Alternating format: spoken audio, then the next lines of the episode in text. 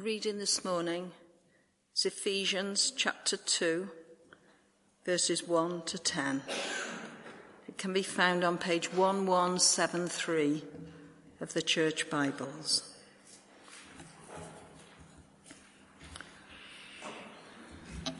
Made alive in Christ. As for you, you were dead in your transgressions and sins in which you used to live when you followed the ways of this world and of the ruler of the kingdom of the air, the Spirit, who is now at work in those who are disobedient. All of us also lived among them at one time, gratifying the cravings of our sinful nature and following its desires and thoughts. Like the rest, we were by nature objects of wrath. But because of his great love for us, God, who is rich in mercy, made us alive with Christ even when we were dead in transgressions. It is by grace you have been saved. And God raised us up with Christ and seated us with him in the heavenly realms in Christ Jesus, in order that in the coming ages he might show the incomparable riches of his grace expressed in his kindness to us in Christ Jesus. For it is by grace you have been saved, through faith, and this not from yourselves, it is the gift of God, not by works, so that no one can boast. For we are God's workmanship, created in Christ Jesus to do good works, which God prepared in advance for us to do. This is the word of the Lord.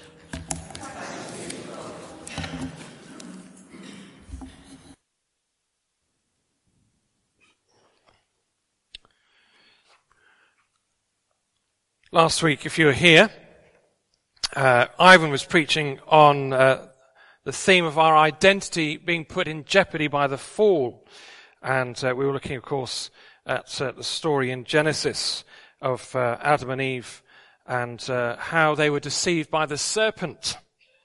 And through that, how our identity as creatures made in the image of God has been put in peril and uh, and and the devil still stalks, uh, waiting for any opportunity to rob us of our true identity in Christ.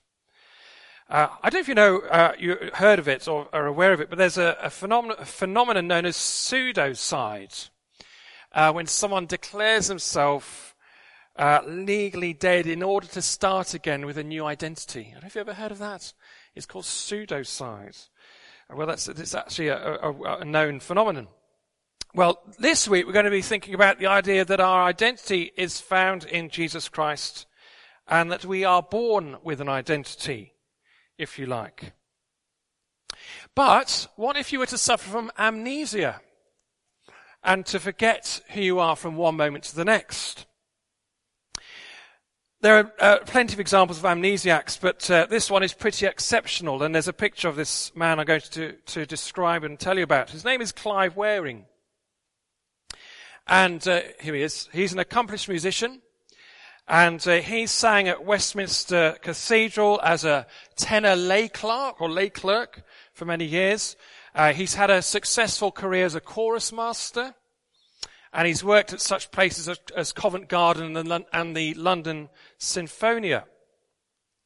However, on March the 29th, 1985, Clive Wearing, at the height of his career with BBC Radio 3, contracted a virus that normally causes cold sores. That's normally what happens.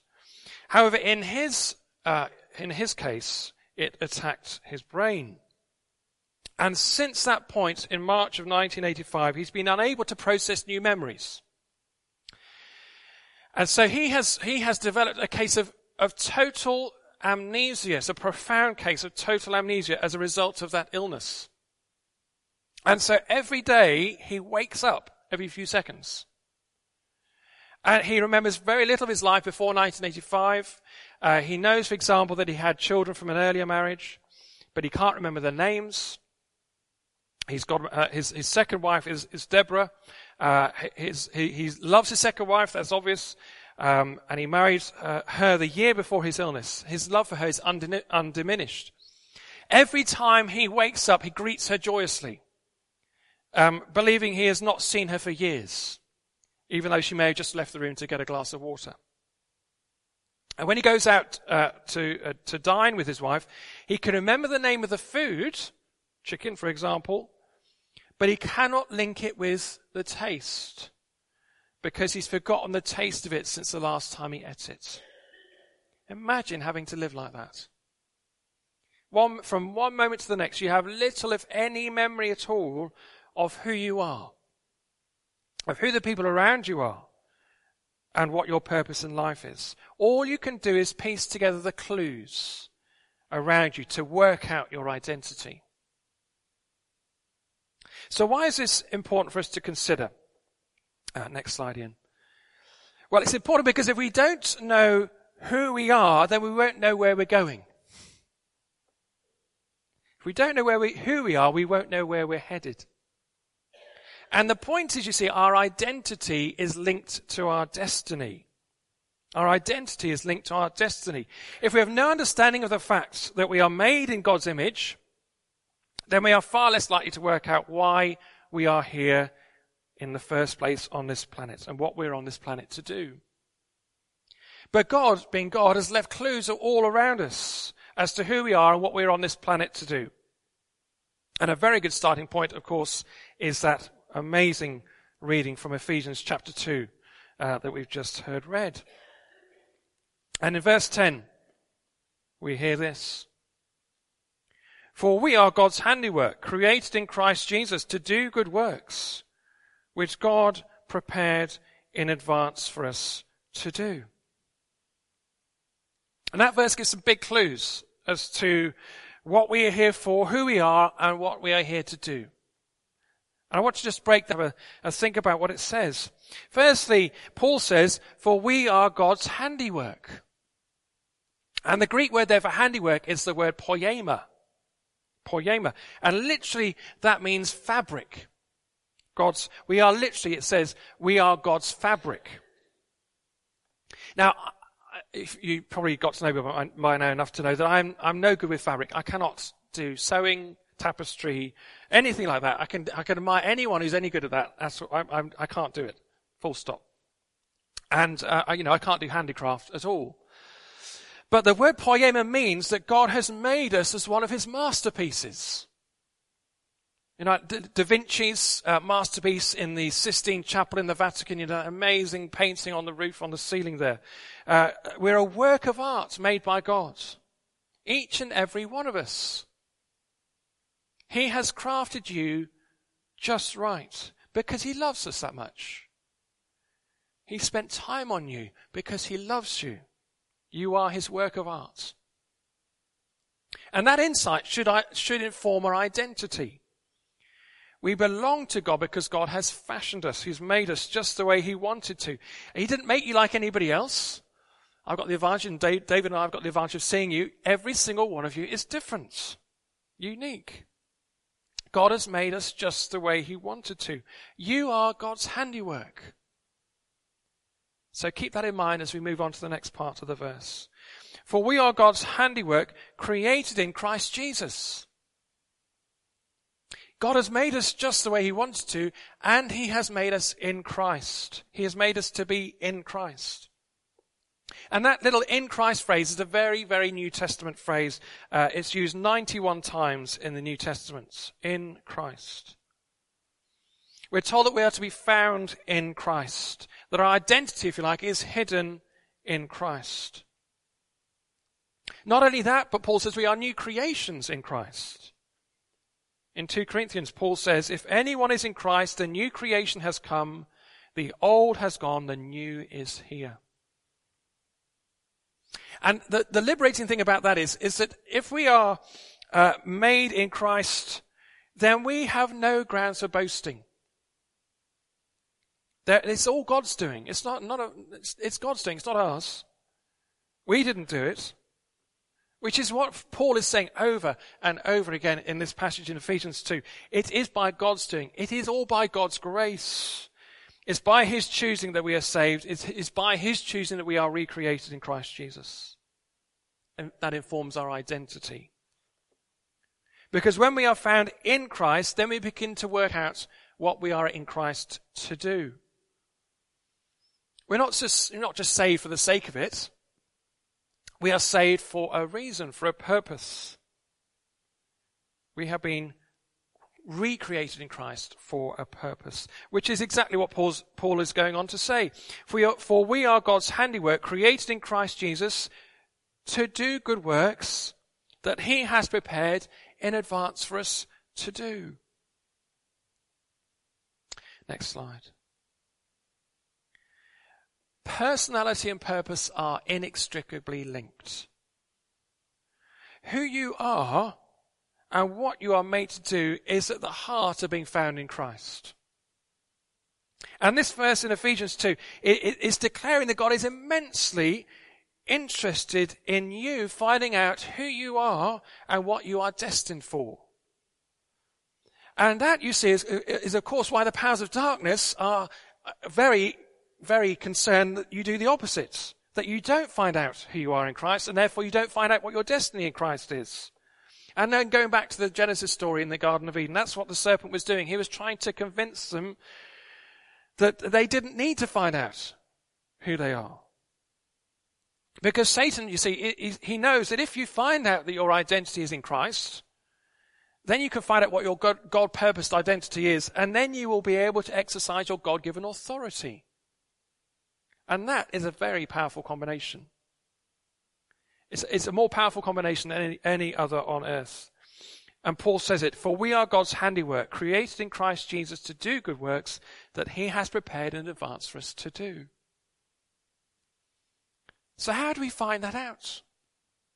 What are the clues that God has given us to our purpose and our identity and our destiny? As Debbie says to me, well, it's all very well saying it, but how do you do it? What do you do in practice day by day? Let me give you four clues to help you. Next slide. There we go. Firstly, read the word. It sounds simple, but it's at the heart of finding out who you are in Jesus Christ. Because the God of the Bible has made it astoundingly clear who we are when it comes to Christ and when we put our trust in Him. All the other world faiths make it more difficult, make it very difficult to find out about God and make it very difficult to, uh, to know who God is because their philosophies are based on human effort. All other world faiths, all other world philosophies are based on the premise that if you do this, if you do that, if you do it well enough, and if you do it enough times, then you may, may begin to know who God is. Possibly.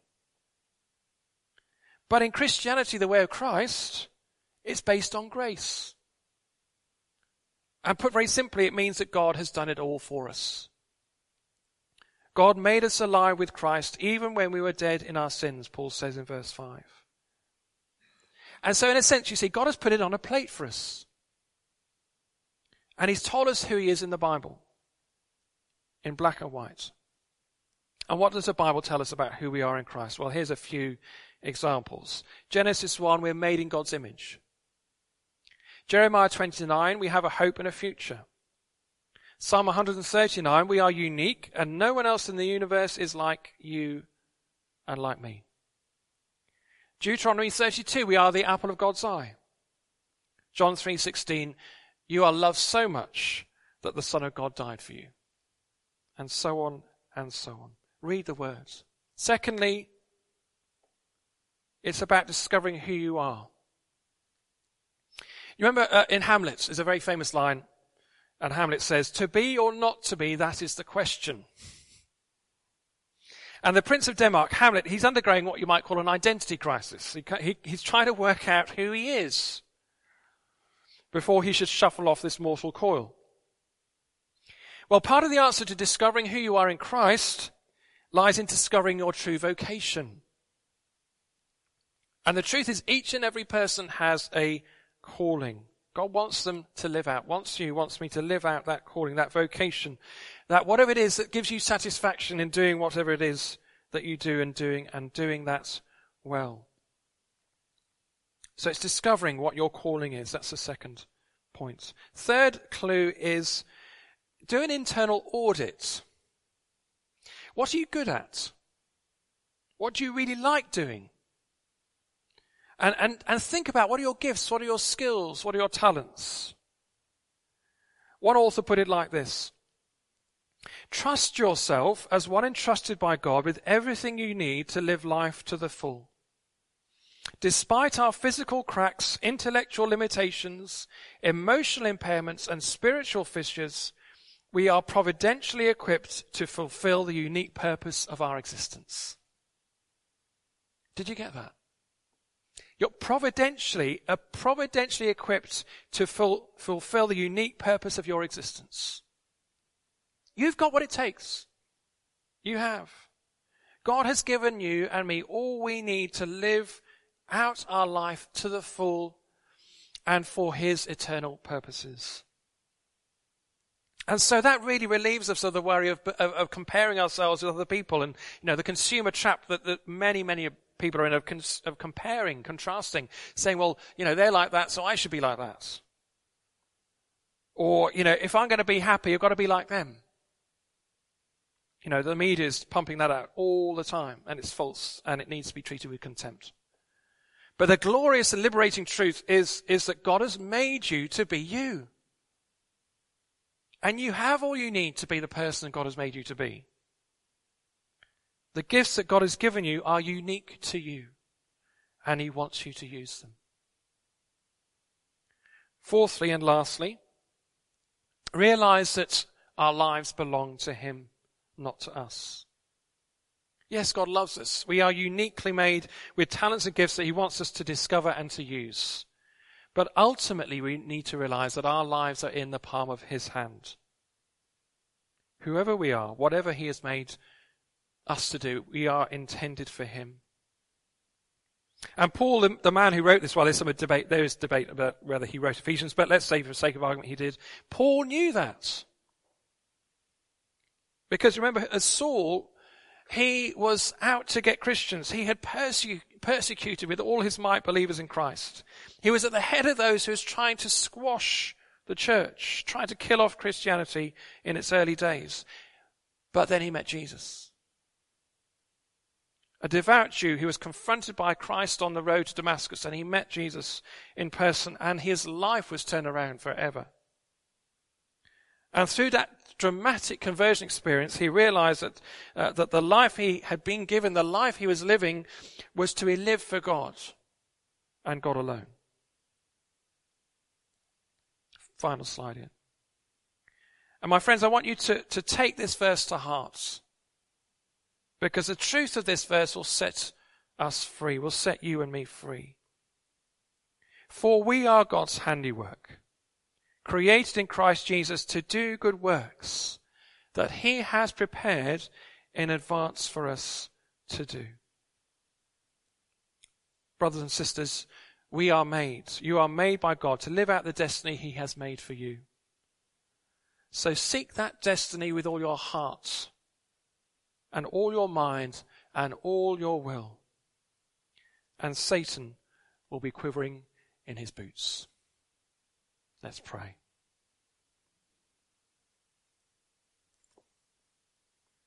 Lord Jesus, thank you for this verse. Thank you for this uh, this reading, this this book of Ephesians. It is so wonderful, so full of truth that we are your handiwork, that you have made us in Christ Jesus, that you have created us to do the wonderful things that in advance for us to do for you and for your kingdom. Lord, help us each and every day to be reminded, to remind ourselves of our destiny, of our authority in Christ Jesus. Lord, help us to know that we are loved by you. Thank you, Lord Jesus. Amen.